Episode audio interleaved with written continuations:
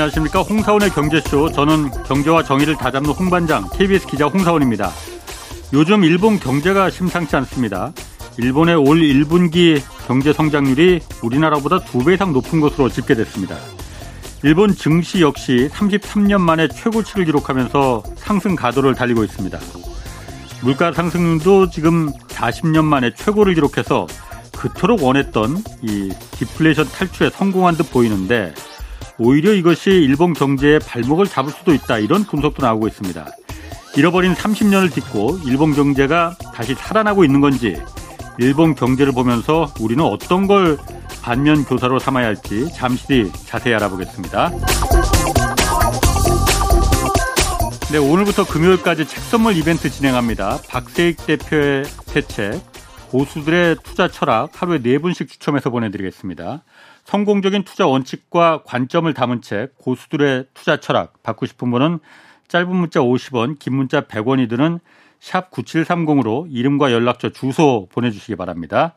자, 홍사원의 경제쇼 출발하겠습니다. 유튜브 오늘도 함께 갑시다.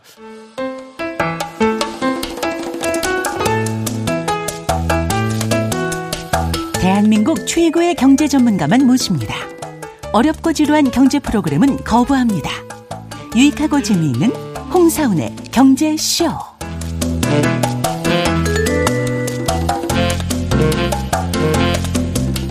네, 일본 경제가 30년간의 장기 침체에서 탈출하고 있습니다. 아, 그렇지만 구조적인 한계와 문제를 안고 있다는 분석도 있습니다. 일본 경제 상황 자세히 좀 살펴보겠습니다. 오랜만에 나오셨습니다. 박상준 일본 와세다 대학교 국제학술원 교수 나오셨습니다. 안녕하세요. 네, 안녕하십니까. 예, 잠깐 한국에 들어오셨다고요? 네, 그렇습니다. 예, 고맙습니다. 예. 자, 일본 경제 보면은 1분기 경제 성장률이 0.7% 기록했잖아요. 네. 한국이 0.3%였으니까 성장률로만 보면 두 배가 지금 넘는데 일본 경제가 지금 살아나고 있다 이렇게 보면 되는 겁니까? 어떻습니까? 네, 그 한국이 너무 낮았으니까 음. 한국이 너무 낮았으니까 한국하고 비교해 가지고 굉장히 높게 느껴지지만 예. 사실 높은 건 아니죠. 어, 0.3이나 0.7이나 그렇죠. 예.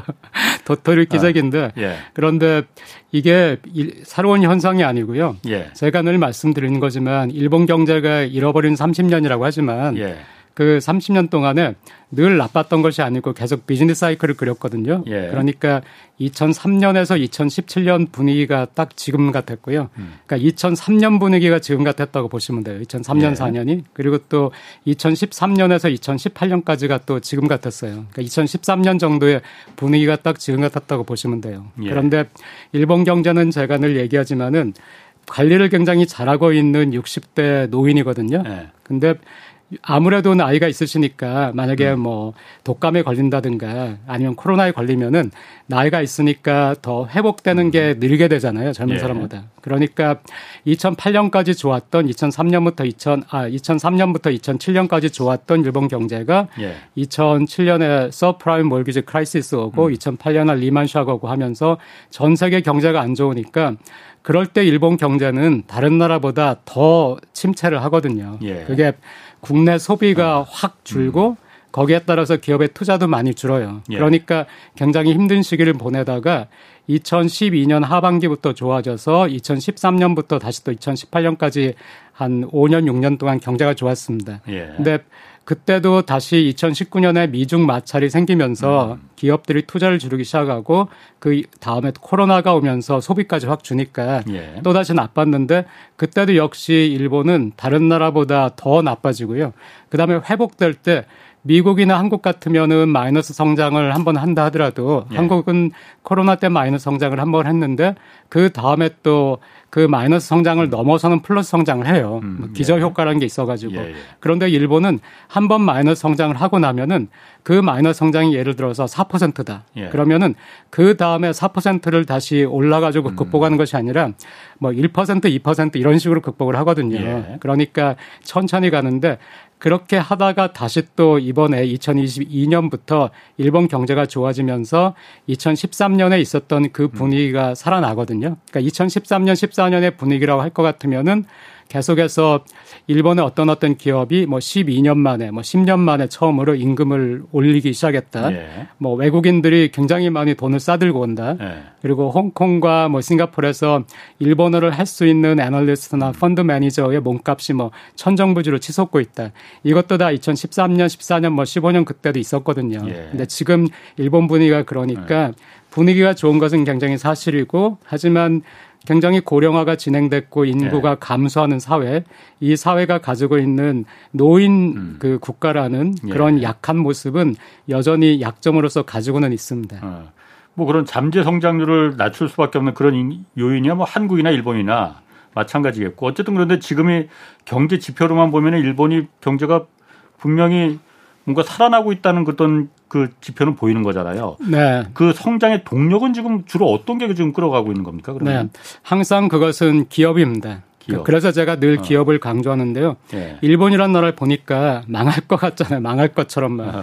그런데도 일본이 안 망하는 거예요. 그때를 항상 보면은 일본이 살아날 때는 기업이 살아나는 것인데 예. 저는 일본에서도 잃어버린 30년이라고 해요. 예. 그리고 또 앞으로는 뭐 잃어버린 40년이라고도 하겠죠. 예. 그런데 저는 냉정한 경제학자 입장에서 항상 잃어버린 20년이고 지난 10년은 잃어버린 게 아니라고 얘기를 하거든요. 왜냐하면은 제가 1999년에 일본에 갔는데 그때부터 한 뭐 10년 정도, 2012년, 13년 그때까지는 늘 TV에서 듣는 게 일본에서는 늘 논쟁을 했어요. 음. 효율성을 높이기 위해서 노동 유연을 해야 되느냐, 예. 아니면 일본식으로 음. 그 정년을 보장해 줘야 되느냐, 예. 뭐 비정규직을 늘려야 되느냐, 아니면 정규직으로 전환을 해야 되느냐, 예. 임금을 올려야 되느냐, 억제해야 되느냐 이런 논쟁들이 계속 있었는데 지금의 일본을 보면은 20년 동안의 그 실수를 토대로 교훈을 얻어가지고 굉장히 정리가 많이 됐거든요. 음. 그리고 또 기업도 마찬가지예요. 20년은 굉장히 혼란스러웠고 제가 99년에 일본에 갔지만 나중에 일본 경제에 관심이 있어서 이제 버블 때 그리고 버블이 음. 붕괴되고 난 직후에 일본의 그 신문 기사라든가 예. 그때 나온 정보 문서라든가 하는 것도 연구 차원에서 계속 봤는데 예. 90년대 일본은 일본 기업들은 지금 회고할 때 일본 기업이 Japan as number one 하던 그 예. 시절에 그 감각을 지니고 있었던 거예요. 예. 그러니까 미국에서 마이크로소프트가 나오고 애플 나오고 예. 아마존 나오고 막 그러고 있을 때 일본에서는 여전히 우리의 ものづくり 장인 정신. 음. 그 예를 들어서 소니의 TV가 2004년부터 적자를 내기 시작했는데요. 예. 어 LG하고 삼성에게 점점 밀려가지고 점점 시장 쉐어를 뺏긴단 말이에요. 근데 LG하고 삼성이 충분히 우리에 대해서 경쟁력이 있다. 지금 음. 그때까지만 해도 품질은 약간 떨어졌지만은 가격 경쟁력이 있었죠. 근데 나중에는 품질에서조차 삼성과 LG가 소니를 넘어섰는데 음. 이거를 인정을 못하고 이 TV를 어떻게 하지를 못한 거예요. 이거를 더 발전시키지도 못하고 어떻게 하지도 못하고 우리 소니가 그럴 리가 없다는 생각만 계속 예. 하면서 브라운관 TV에서 잘 나갔으니까 그 다음에 액정 TV로 그 옮기는 것도 늦어지고요. 예. 이 기간이 2004년부터 2012년까지 TV가 계속 적자를 봤는데 그때 2012년에 가서야 그 TV를 정리하고 프리미엄만 남겼거든요. 음. 따져보니까 프리미엄은 우리가 아직 경쟁력이 있는데 그 밑에 거는 완전히 경쟁력을 상실했으니까 예. 이거는 없애는 게 음. 낫다 해가지고 없애고 나서 그리고도 3년이 지나서야 PB, TV가 흑자 그 전환을 달성을 했어요. 그러니까 지금의 소니 TV는 이제 다시 흑자가 됐는데 흑자 되기까지 TV를 정리하기까지 8년이 걸렸고 또 정리하고 나서 3년의 노력 끝에 흑자가 됐는데 이 소니가 음. 상징적으로 보여주는 것이거든요. 예. 계속해서 소니가 정말 망할 것이다. 차라리 소니를 애플에 파는 것이 어떠냐. 이런 얘기들이 나올 때까지 소니가 무너졌다가 이 소니가 재생한 것이 지난 3, 10년의 기록인데 근데 이 기간 동안에 히타치도 재생을 했고 예. 또 이 기간 동안에 그 일본 기업들이 해외에 굉장히 많은 투자를 했습니다. 예. 그동안 벌어들은 아. 돈을 가지고 그 이전부터 계속해서 투자를 했지만은 더 많은 그러니까 이제 일본은 과거에 다르구나. 우리의 국내 시장은 위축될 수밖에 없고 해외에서 살아남는 것이 그래 그런 기업들이 살아남는구나. 해외 경쟁력이구나 해 가지고 음. 심지어 어느 정도냐면은 식품 기업인 아즈노모토 같은 기업 있죠. 그러니까 한국 같으면 뭐 CJ 제일제당 음. 옛날에 뭐 미원 미풍이 음, 아지노모토에서 네. 나왔으니까. 예. 근데 그런 식품 기업조차도 뭐 킥고망이라고 간장을 만드는 아. 또 식품 기업. 예. 그럼 우리가 당연히 내수 산업이라고 생각하거든요. 뭐 음. 라면 만들고 예. 간장 만들고. 그런데 그런 회사들도 이미 생산의 50% 이상을 외국에서 하고 매출의 50% 이상을 외국에서 해요. 네. 그리고 또 우리가 예를 들어서 뭐 KB 국민은행이다 아니면 IBK 기업은행이다 이런 한국에서 굉장히 큰 은행들을 생각한다면은 당연히 한국에서 금융 그 활동을 해가지고 비즈니스를 해서 여기서 돈을 번다고 생각하는데 일본에서 가장 큰 금융 그룹인 그 미쯔비시 UFJ 파이낸셜 그룹이라는 그 예. 그룹은 이미 매출의 45% 거의 50% 정도가 금융 산업인데도 불구하고 매출의 네. 50% 가까이가 해외에서 발생을 하고 있어요. 예. 그리고 또 노무라 일본에서 가장 큰 증권인 노무라 증권을 가지고 있는 노무라 홀딩스도 제가 가장 최근에 본 어, 데이터는 38% 정도의 수익을 외국에서 내고 있거든요. 예. 그러니까 그런 지난 10년간 전 세계에서 가장 M&A를 활발하게 했던 것이 일본 기업들이에요. 음. 그렇기 때문에 지난 10년간 일본 기업이 한 번 더 환골 탈퇴하면서 어느 정도의 체력을 갖추게 됐기 때문에 그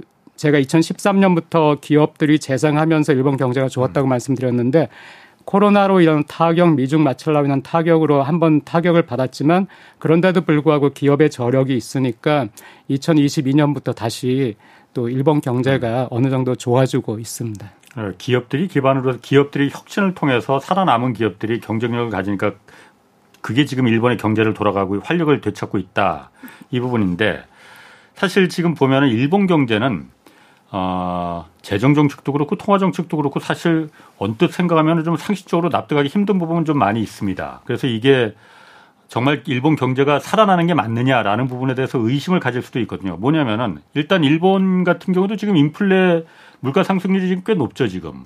그렇습니다. 한4% 정도 돼 되죠. 네, 그렇습니다. 옛날에 그 인플레를 그렇게 유, 의도적으로 유발하려고 해도 장기 침체를 좀 벗어나려고 해도 디플레를 벗어나려고 해도 그렇게 안 되는 게 지금은 이제 일종의 소원을 이룬 거잖아요. 어? 네, 뭐 소원을 이뤘다는 게 좀 그렇긴 하지만. 맞습니다. 그런데도 지금 물가 상승률이 4% 그러니까 근원 소비자 물가 상승률이 4%대를 넘었잖아요. 네. 그런데도 지금 어 긴축을 하거나 그런 거 없고 양적 완화를 계속 하고 있는 거죠, 지금도. 맞습니다. 이게 가능한 겁니까, 그러면? 일본은 그거 겁나지 않아요? 다른 나라는 다 금리 올리고 시중에 풀려있던 돈들 빨아 빨아들이고 다 그러는데 일본은 그게 겁나지 않은 건가요, 그러면은? 겁나는 일이죠. 아. 겁나는 일이고요. 저는 뭐 경제학자니까 겁나죠. 예. 겁나는데 그 조금 그 아, 약간 그 어, 한국에서 일본을 보시는 분들의 시각에 대해서 제가 예. 조금 말씀드리고 싶은 게 예. 제가 30년 동안의 일본 경제가 끝없이 비즈니스 사이클을 반복을 했다고 말씀드렸잖아요. 예, 예. 법을 꺼지고 나서 오랫동안 안 좋아졌다가 예. 한번 또 회생했다가 또 안 좋았다 이런 예. 과정을 반복했는데 그렇기 때문에 일본 경제는 어, 죽은 것도 아니고 죽은 것이 아니기 때문에 부활할 필요도 없는 것이고요. 음. 네. 또 지금 일본이 살아난다고 해서 일본은 이미 60대 그 어, 할아버지가 됐는데 음. 이 60대 할아버지가 어떤 노력을 기울인다 하더라도 20년 정도 사이에 어 40대나 30대가 될 수는 없어요. 그렇죠. 그러니까 네. 일본 경제는 어느 정도의 약한 모습을 가지고 있는 상태에서 지금처럼 네. 좀 활기를 찾고 음. 좋아지는 네, 이런 상태가 됐다가 또 다시 만약에 예기치 않은 어떤 샥이 온다면은 예. 일본 경제는 충격을 받을 수 있는 것이고요. 네. 근데 지금 기자님이 말씀하신 그 부분이 네. 일본 경제에 굉장히 취약한 부분이거든요. 예. 그러니까 60대 할아버지가 지병을 또 가지고 계신 거예요. 아, 그런데 네, 네. 든다면 네, 그렇죠. 아. 그런데 지금 이 지병에 대해서 첨단의 새로운 그 의료 음. 기술을 음. 이제 어, 얘기하는 분들이 있는 거예요. 경제학자 중에서도. 예. 자, 당신의 지병은 어, 여태까지 누구도 가지지 못한 일본이 가지고 있는 많은 문제는 어느 국가도 경험해 보지 못한 일본만의 문제가 많거든요. 예. 그러니까 이것을 경제학 교과서가 얘기하는 지금까지 음. 우리가 연구한 걸로 이걸 고칠 수는 없다. 아. 여기에는 아주 첨단의 새로운 그 방식이 도입돼야 된다. 예. 이런 거가 있거든요. 음. 그런데 우리가 의료를 생각할 때 지금까지 해본 적이 없는 방법이라는 것은 항상 부작용의 위험이 있고 그렇죠. 위험하잖아요. 그렇죠. 그러니까 일본이 아. 지금 그걸 하는 것인데요. 아. 지금 말씀하신 것처럼 정부 부채가 굉장히 많아요. 예. 그런데 이 세계에서 정... 가장 높죠. 네, 맞습니다. 그 GDP 대비 가장 높은데 250%나 되죠. 네, 그렇습니다. 그런데 거기에서 그렇게 정부 부채가 많다 보니까 네. 그러면은 거기에서 이제 그 약정된 이자를 줘야 되잖아요. 음. 그 부담도 굉장히 많죠. 예. 그런데 지난 10년간 양적 완화를 하면서 예. 10년물 국채를 가장 많이 발행을 했거든요. 예. 그런데 거의 그 이자가 약정 이자가 제로였잖아요. 예. 양적 완화니까. 그러니까 일단 돈을 빌리면서 전혀 뭐그 이자를 안 내고 이제 아. 돈을 빌리니까 예. 뭐 괜찮았지만은 음. 하지만 10년물이니까 처음에 2013년 14년도에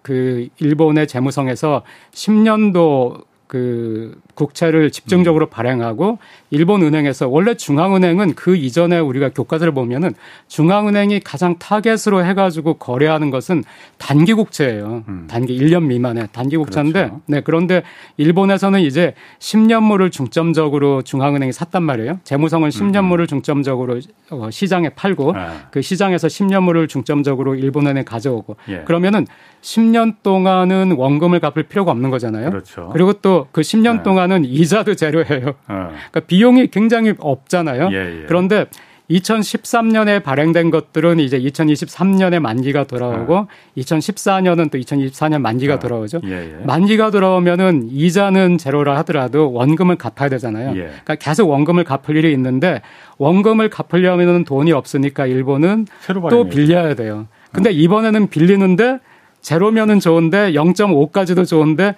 만약에 1%나 2%의 어. 금리를 우리가 줘야만 된다. 어. 지금 시장 금리가 그렇게 돼서 예. 그러면은 지금까지 안 내던 1% 2%의 금리를 정부가 부담을 해서 내야 되는데 음. 그 사이에 국채는 굉장히 많이 불어 있기 때문에 1% 2%라 하더라도 정부의 그 재정 적자를 가지고 있는 정부에는 부담이 되죠. 예. 그러니까 예.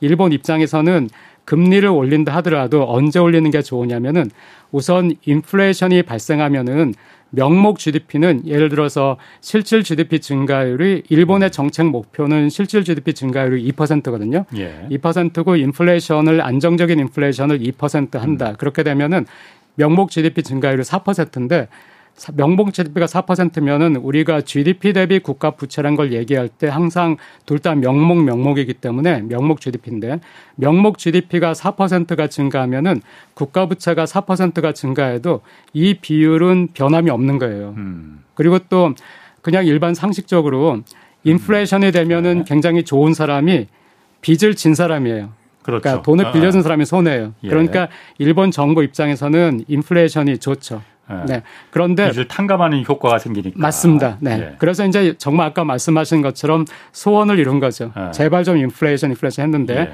그랬는데 하지만은 문제가 인플레이션이 높아지니까 이미 그 일본 어, 소비자 계층에서도 너무 그 임금에 비해서 아. 임금을 올리려는 노력은 굉장히 많이 하지만 예. 일본도 그리고 많이 그 임금이 오르고 있고요. 예. 기업들이 대기업과 대기업 CEO들이 뭐 경쟁적으로 우리는 뭐 이만큼 올린다, 우리는 이만큼 올린다 이렇게 얘기를 하고 있으니까 하지만은 일본도 한국보다는 대기업 그 종사자가 훨씬 많긴 해요. 예. 한국은 10%가 안 되는데 일본은 20% 이상이 되니까. 음. 하지만은 일본도 중소기업 또 소기업 이렇게 가면은 음. 점점점 약해지거든요. 근데 그쪽에서는 임금이 훨씬 더 잘 안 올라요. 음. 또 자영업자들의 그 소득도 별로 많이 오르지 아. 않아요. 아. 그런데 지금 인플레이션율이 3% 4%가 되니까 통계상의 실질 임금은 일본이 감소를 하고 있어요. 네, 예. 그렇습니다. 그러면은 전체적으로 본다면은 어, 불만이 생기지. 그렇죠. 네, 네. 그러니까 소비자 계층에서도 그게 있지만 일본이 다른 나라에 비해서 예. 원유 가격이 오르고 천연가스 가격이 오르고 하는 거는 전 세계가 다 같이 경험하는 거잖아요. 예. 거기다가 일본은 그것들을 굉장히 많이 수입을 하는 나라잖아요. 예. 그러니까 원자재 가격이 굉장히 올랐을 텐데도 어떻게 해서 소비자 물가는 다른 나라에 비해서 별로 안 오르냐 한다면은 이게 일본 기업들이 생존 방식이거든요. 음, 음. 일본 기업들은 외부 상황에 의해서 가격이 그 변화가 있을 때 음. 최대한 그 가격의 충격을 자기네가 흡수를 하려고 해요. 자기네 안에서.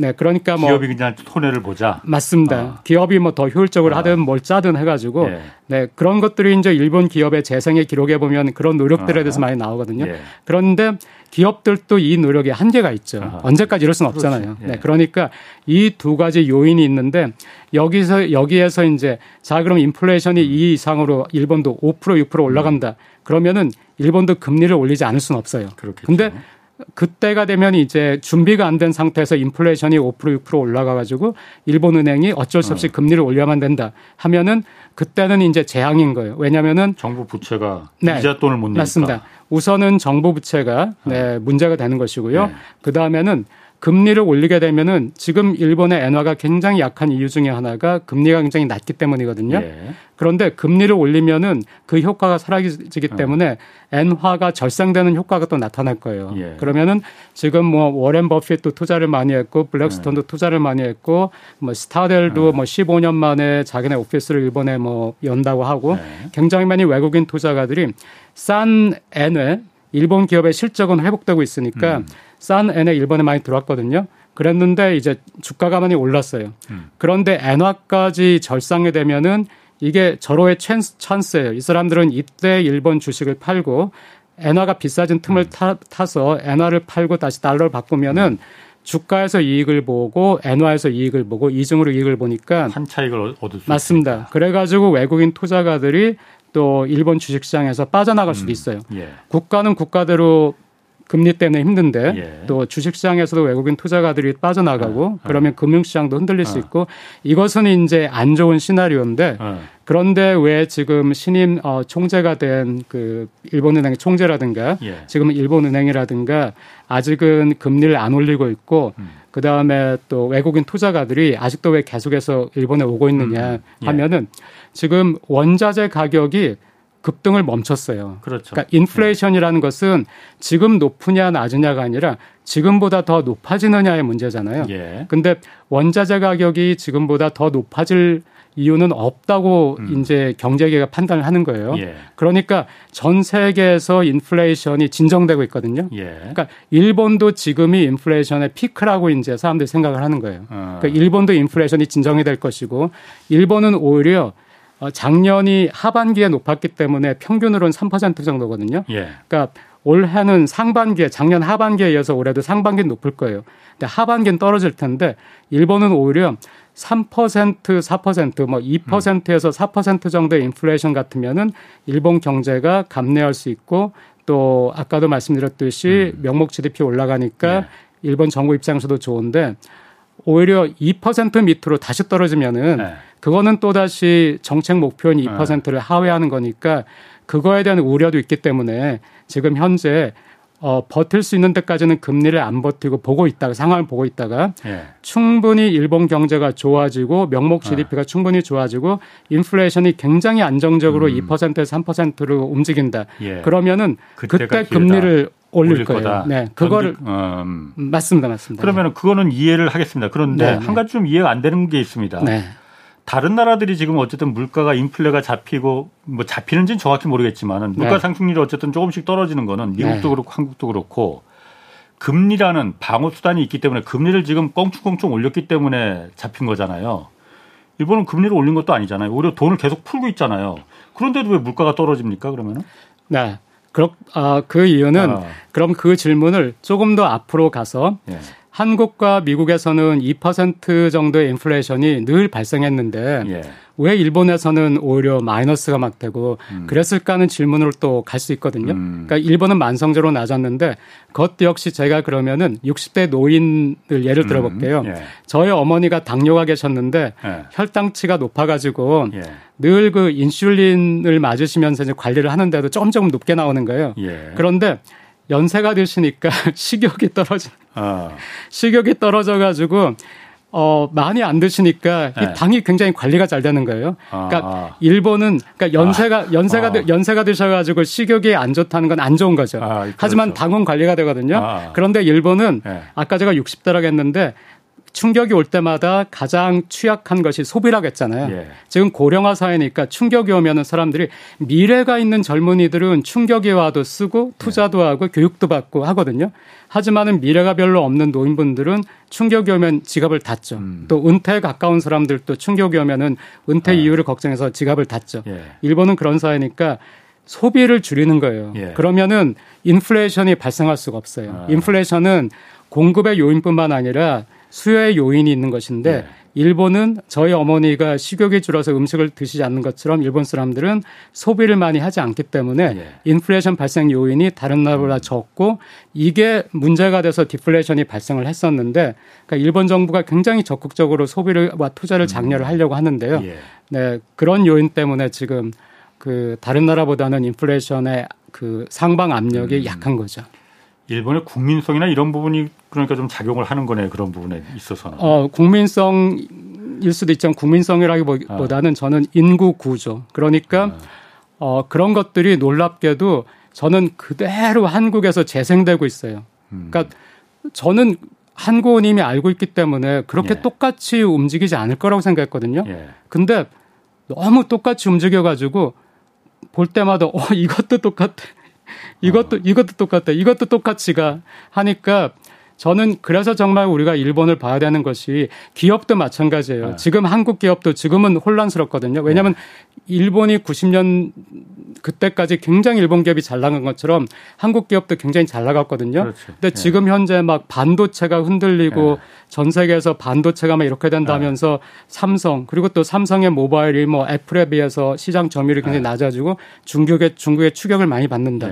근데 그때 반도체 회사에서 히타치나 이런 데서 이제 그 줄줄이 빠져나와가지고 삼성으로 옮기시고 한 일본 분들 예. 굉장히 많은 기술자들이 삼성이나 이런 것을 옮겼어요. 그렇죠. 그러니까 일본이 예. 무너지면서 예. 그때 그분들이 그 얘기를 하세요. 우리가 몰랐던 게 아니다. 일본이 일본이 삼성이 치고 올라오고 타이완이 치고 올라오고 그 뒤에 또 중국이 올라올 음. 것이라는 거를 우리도 맨날 얘기하고 있었다 그 당시에. 음. 하지만 전부 다 뭘 어떻게 해야 될지 몰라가지고 어어어 하고 있는 사이에 음. 언젠가 보니까 선배들이 막 나가고 있더라. 나도 이게 마지막 기회다 싶어가지고 막 나, 나, 나도 나왔고 그 뒤에 정말로 우리 회사가 반도체를 정리했다. 그러니까 지금 자동차도 마찬가지예요. 일본 회사들이 굉장히 긴장을 하면서 도요타가 전기차에서 밀렸으니까 전기차도 지금 어떻게 해보려고 절치부심하고 있지만은 예. 도요타는 지금 자동차에는 미래가 없다고 생각을 하고 있어요. 왜냐하면은 인구가 주니까 이미 일본에서 경험을 한 거예요. 네. 일본 국내의 자동차 시장은 이미 축소가 됐는데 젊은이들은 이제 자동차 모는 거에 일본 젊은이들은 그렇게 흥미가 없어요. 그 일본 젊은이들은 누군가가 자기를 태워가지고 가는 거가 더 편하고 좋은 삶이지 자기가 막 그 해가지고 더구나 면허증을 따기 위해서 막 노력을 해서 그런데 이 일본에서 발생했던 초식남이라는 것 그리고 젊은이들이 그 결혼이든 연애든 관심 없이 자기 삶을 즐기려는 것. 예. 그리고 또 회사에서 승진을 하기를 원하지 않고 그냥 자유롭고 편안한 그 시간을 갖기를 원하는 것. 예. 높은 연봉보다는 워라벨이 좋은 회사에 가기를 원한다는 것.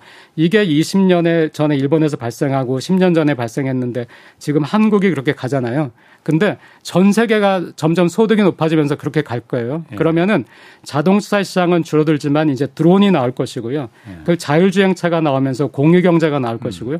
그러니까 지금 그 도요타에서도 smart city 짓겠다고 하고 음. 이제 우주의 시대니까 도요타가 우주선을 만들 수는 없으니까 대신에 네.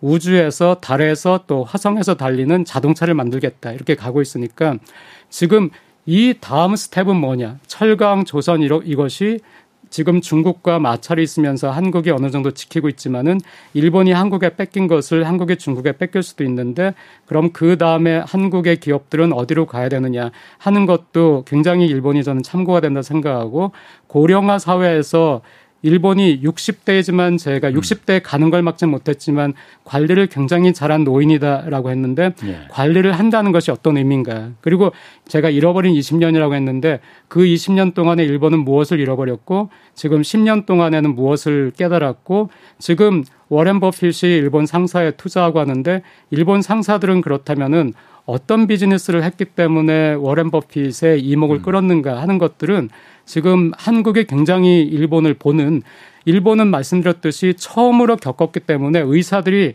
처방을 어떻게 할지 몰라가지고 한 번도 없던 막 처방을 실험적으로 일본에게 줬던 네. 곳이기 때문에 우리는 이미 실험을 겪은 상대를 보고 있는 거예요. 아, 그러니까 예. 거기에서 이제 아. 아, 이 실험은 실패. 이건 한국에서 안 돼. 네. 아, 이 실험은 성공. 이건 한번 한국에 이식해 볼 만해. 이런 것들을 볼 수 있는 게 정말 저는 무궁무진하게 있다고 생각을 합니다. 그럼 아까 그 박 교수님 말씀하신 것 중에 네. 제가 좀 어, 무섭게 들리는 것, 무섭게도 좀 들리는 부분이 네.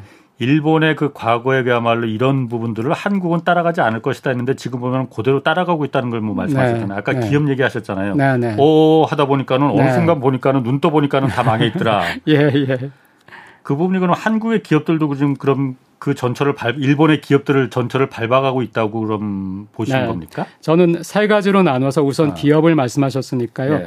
기업은 지금 같은 상황에 있지만 당시의 일본 기업보다는 지금의 한국 기업이 기업은 가장 그 기업은 그래도 좋다고 생각을 해요. 예. 그러니까 지금 어 앞으로 우리가 무엇을 해야 되는 것인가? 지금 음. 우리의 비즈니스가 성공했지만 이것으로는 부족하다는 상황에 있는 것은 당시의 일본과 지금의 한국이 같다고 생각을 해요. 예. 한데 당신의 당시의 일본은 그래도 우리는 저 페나스 넘버원, 우리는 소니야, 음. 우리는 히타치야, 넘버원이야, 뭐 반도체고 예. 뭐 우리가 넘버원이야. 이래가지고 남의 얘기를 듣지 않고 미국에서 일어나고 있는 것들이 보고될 때도 그거 별거 아니야. 음. 이렇게 무시를 한 거예요. 그 예. 그 기록들이 많이 있거든요. 음. 그런데 지금의 한국 기업은 그렇지 않아요. 제가 기업가 분들을 만나보고 뭐그 음. 강연을 하고 해서 그 얘기를 나눠보고 하면은 지금의 한국 기업들은 알고 계시고 준비하려고 해요. 음. 이 다음 어디로 가야 되는가?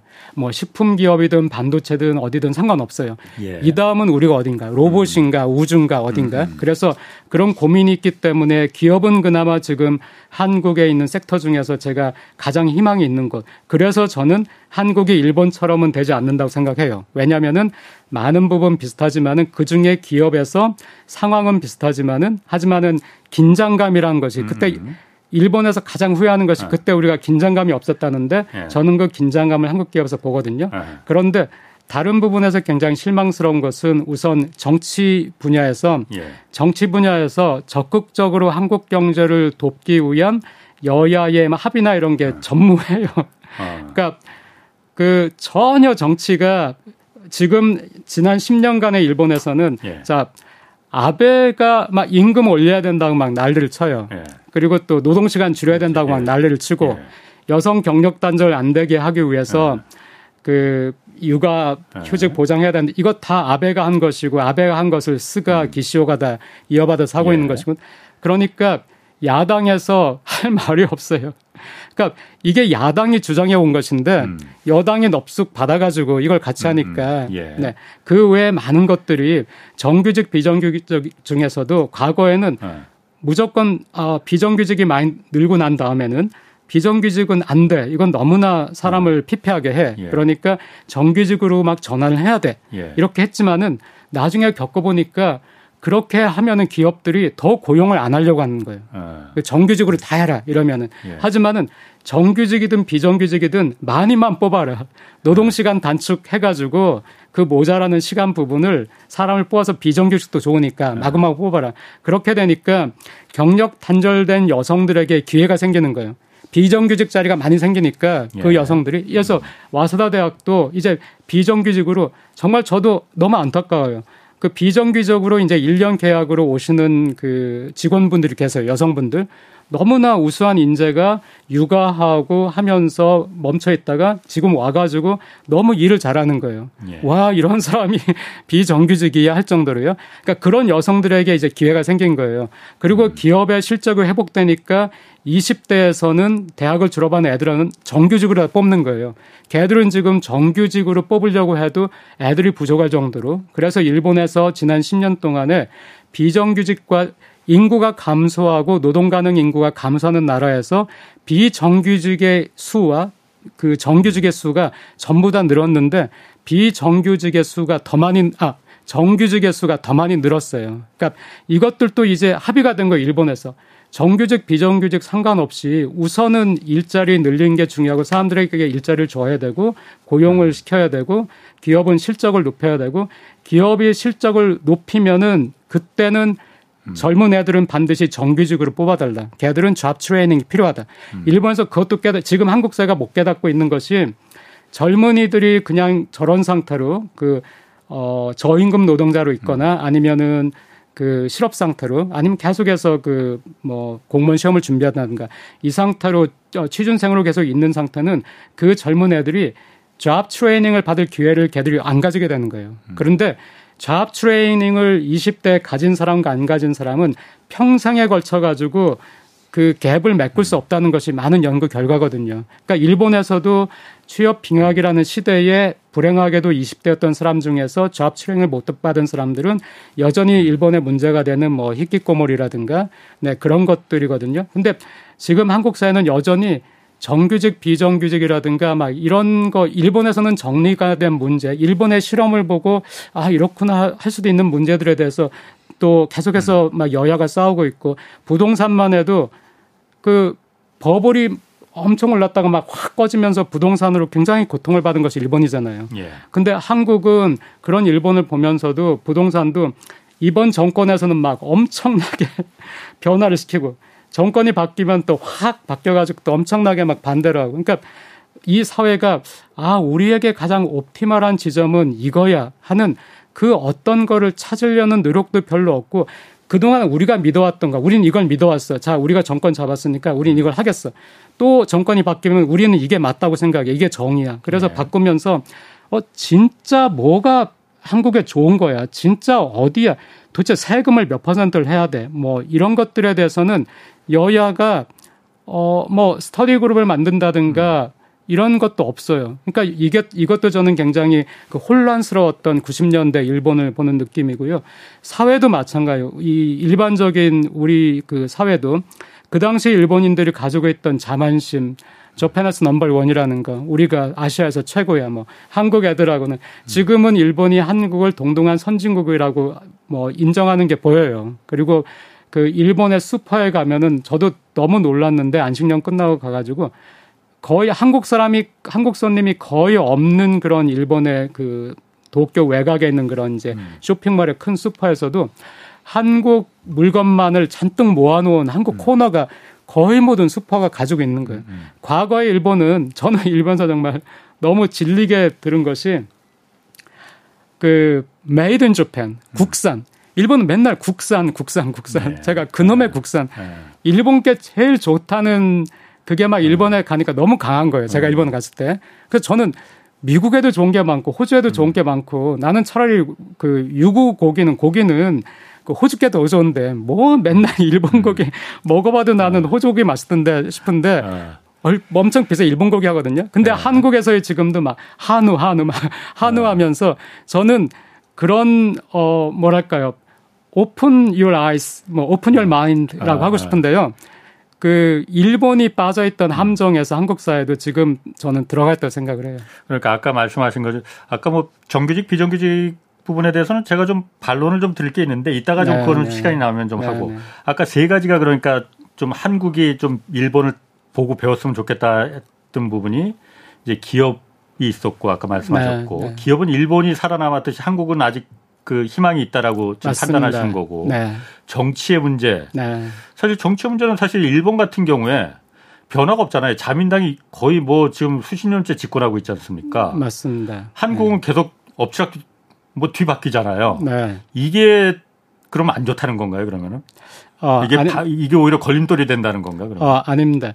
예. 일본에서도 예. 어, 버블이 끝났으니까 90년대에 그 우리 예. 저 유명한 그 어, 무레하마 다마 발표했던 무레하마라는 수상은 그 사회당의 네. 당수였거든요. 그러니까 그때 정권이 바뀌었었죠. 연정이긴 네. 하지만은 네. 네. 정권이 90년대 중반에 바뀌었었고 다시 자민당에 넘어갔다가 또 다시 리만 샤가 오고 하면서 경제력이 안 좋으니까 예. 민주당으로 넘어가서 뭐 우리가 아는 뭐칸 나우트라든가 음. 그런 이제 총리가 쭉 있었죠. 예. 그래가지고 민주당 정권이 있다가 자민당으로 넘어갔는데 그러니까 정권이 안 바뀐 건 하지만 하지만 거의 대부분의 기간을 자민당이 집권했으니까 예. 네, 그렇게 말씀드릴 수가 있는데 저는 그 정권이 넘어가고 안 넘어가고 하는 음. 것이 아니라 정치인들이 이 문제에 대해서는 이제 우리는 합의가 됐다 아. 하는 그게 없다는 합의를 거예요. 안 한다 이거죠. 무조건 정파. 네. 자기 진영. 그렇습니다. 합의를 안 한다기보다는 네.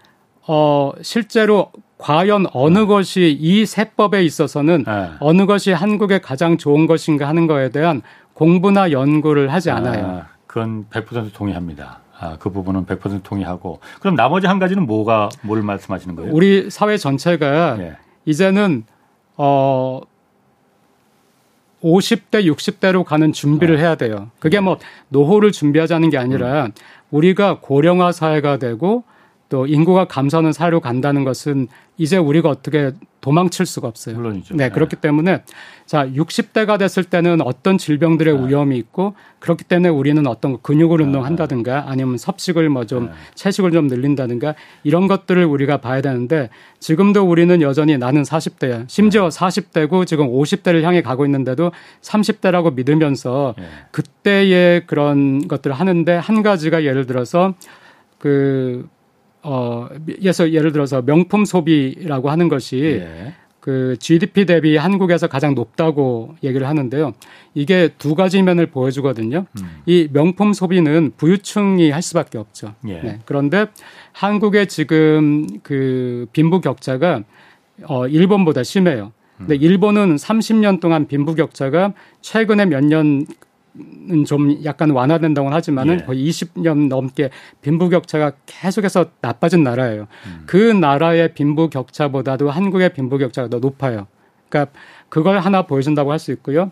또 하나 보여줄 수 있는 것은 한국의 가계부채가 굉장히 높아요. 그렇죠. 그러니까 가계가 사실은 부유하지 않아요. 한국은 부채가 예. 너무 많기 때문에 그런데도 불구하고 과소비가 발생을 하고 있는 거예요. 예. 그러니까 지금 한국이 이제 고령화가 되고 인구가 감소되면은 그 발전의 속도가 떨어질 거예요. 그러니까 예. 내실을 다져야 되는데 음. 발전의 속도가 계속 높을 때는 과소비가 가능해요. 왜냐하면은 미래 소득이 기대되니까. 예. 하지만 일본처럼 경제 성장이 1% 겨우 2%를 목표로 할 만큼 낮아지면은 미래 소득을 많이 기대할 수 없어요. 음. 그리고 한국의 많은 분들이 이제 은퇴를 하게 되고 은퇴 후에 그 잡이라든가 은퇴 후의 연금이 충분하지 않다는 것도 알려져 있어요. 음. 그런데도 불구하고 우리는 지금 현재 높은 가계부채를 유지하면서 과소비를 하고 있어요. 예. 그러니까 이런 것들도 한국에서도 이제 음. 우리는 늙어가고 있다, 노후를 음. 대비해야 된다는 그런 사회적 논의가 아, 또 많이 일어나야 돼요. 그분이 인식을 해야 된다. 네. 아,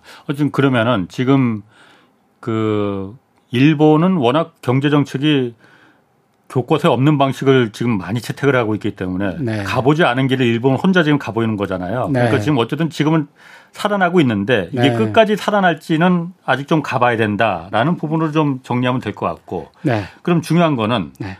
아, 이창용 한국은행 총재가 네. 한국은 이미 장기 저성장 구조로 접어들었다라고 얘기를 했단 말이에요. 지금 그래서 구조 개혁을 해야지 지금 안 하면은 하여튼 안 된다라는 음. 논조였는데 일각에서는 그렇게 말합니다. 일본의 잃어버린 30년, 장기 친제 30년이 그게 40년이 될지 아니면 여기서 끝날지 30년으로 끝날지는 그건 이제 좀 봐야 알겠지만은 그 장기 친체 30년, 일본의 장기 친체 30년을 한국이 좀 바통을 이어받고 있는 거 아니냐 그런 우려들을 하고 있단 말이에요. 박 교수님은 어떻게 생각하십니까? 그 부분을 지금 한국이 이어받고 있는 거라고 보십니까? 아까 뭐 왜냐하면 그런 부분이 많이 비슷하다고 하셔갖고. 네. 네.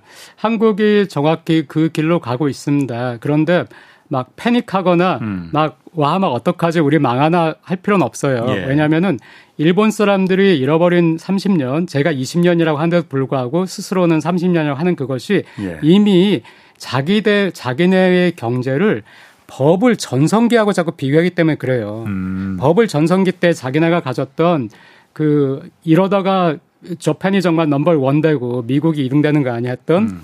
프랑스나 독일보다도 더 소득이 높았던 예. 명목 그 소득에 있어서는 90년 법을 조금 지나서는 엔화가 강세되면서 미국보다도 명목으로는 1인당 GDP가 높았던 적도 있거든요. 예. 정말로 넘버 원이 됐던 적이 있어, 있는 거죠. 그러니까 그때의 일본하고 자꾸 비교를 하는데 그때는 저는 얘기하고 싶어요. 이 사람들아, 그때는 버블이었어. 왜 음. 그때하고 비교해서 지금을 자꾸 너 낮게 우리는 잃어버렸어, 잃어버렸어 하느냐. 그냥 너네도 그냥 비즈니스 사이클 그리면서 너네 나름의 성장을 했다. 예. 그리고 너네가 그 막 혼란스럽고 혼동할 때 그때는 디플레이션 겪고 또 마이너스 성장 겪고 했지만 너네가 또 많은 걸 정리하고 나서는 플러스 성장하고 또 인플레이션 발생하고 했으니까 어 지금 내실을 다지면서 어, 고용을 뭐 충실히 하고 이제 하는 거. 근데 실제로 일본은 그 혼돈을 겪으면서 고용이 얼마나 중요한지 하는 건 느꼈기 때문에 그리고 양극화가 얼마나 나, 나쁜 건지도 알았기 때문에 고용을 늘리고 양극화를 축소하는 음. 이런 방향으로 많이 갔어요. 그런데 예. 이 일, 그렇기 때문에 저는 그 잃어버린 20년, 30년이라고 하지만은 예. 일본이 망한 망한 것이 아니거든요. 아. 그냥 그때도 선진국이었고 네. 일본은 지금도 누구나가 인정하는 선진국이잖아요. 예. 그리고 지금도 역시 뭐 세계 네. 경제와 뭐 정치에서 굉장한 그 존재감이 있는 것이고요. 그러니까 한국도 앞으로 10년 뒤, 20년 뒤에 지금 한국이 가지고 있는 그 문화의 파워, 드라마, 예. 뭐 애니메이션이라고 엔터테인먼트 이것들도 한국 계속 잘할 거예요. 잘하고 또 한국의 삼성도 활로를 찾을 거예요. 그리고 현대차도 지금 잘하고 있고 뭐 SK나 LG도 굉장히 그 젊은 리더십에서 막 굉장히 노력을 많이 하고요. 어 괜찮을 거예요. 괜찮겠지만은 한국도 이제는 그 이창용 총재께서 장기 저성장이라고 했는데 한국도 이제 저성장으로 들어가는 거는 어쩔 수 없어요. 예. 네, 그렇기 때문에 저성장은 그냥 받아들이고 제가 늘 음. 주장하는 것이 저성장을 받아들이고 다만 이 저성장 속에서 고용을 확충하고 빈부격차를 음. 줄이고 주거를 안정시킴으로써 예. 우리의 삶을 좀 내실을 다지자. 예. 우리는 이제 더 이상 5% 6% 예. 일본이 버블 시기하고 그렇지. 비교해서 자꾸 자기를 잃어버렸다는 게 굉장히 미련한 것처럼 예. 우리도 과거의 5% 성장을 생각하면서 장기 저성장을 음. 그 두려워하지 말고 고용이 늘어나고 주거가 안정되는 저성장이라면은 사람들이 음. 고용 때문에 주거 때문에 자살하는 고성장보다 저는 낫다고 생각해요. 음, 그게 네. 그런 그림입니다. 네, 네. 그럼 그런 의미에서 고용과 주거가 안전 그 안, 안정된 저성장을 계속하는 게 오히려 더 낫다라는 부분이잖아요. 아까 네. 잠깐 뭐 일본의 그 고용 문제 얘기하셨잖아요. 정규직이든 네. 비정규직이든 무조건 일본의 정치가 그 부분을 열어줬다는 음. 거잖아요. 많이만 네.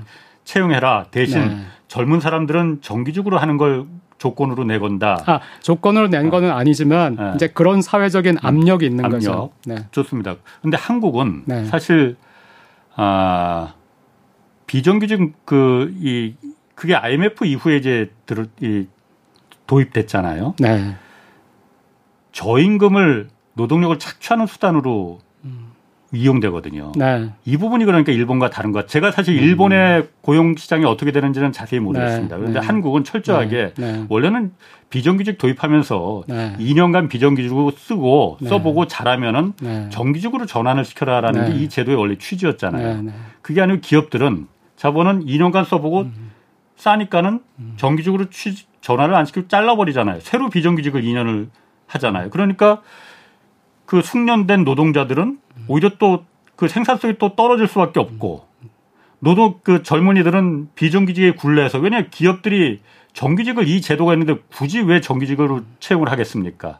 제가 사장님이라도 안 할 것 같아요.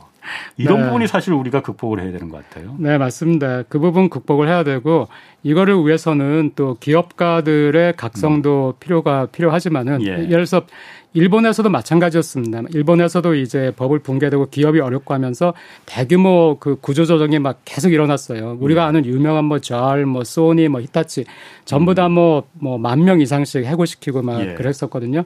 그런 것들을 거치면서 이 사람들이 기업 이 얼마나 중요한가, 기업이 사는 음. 것이 얼마나 중요한가 또 느꼈기 때문에 그래서 노동조합도 굉장히 이제 그 협조적이죠. 예. 우선은 살아야 된다. 예. 그래서 임금 안 올려도 되니까 고용을 이제 안정시켜 달라. 예. 이렇게 협조적으로 했는데 그 과정에서 일본 사회 전체도 깨달은 거예요. 예. 비정규직을 계속 늘리고 효율성 효율성 하면서 계속 사람들을 불안하게 하면은 예. 그러면 더 사람들이 지갑을 닫고 맞습니다. 더 애를 낳지 않고 예. 그럼 일본은 60세에서 70세, 80세 금방 가면서 음. 기업도 더 힘들어진다.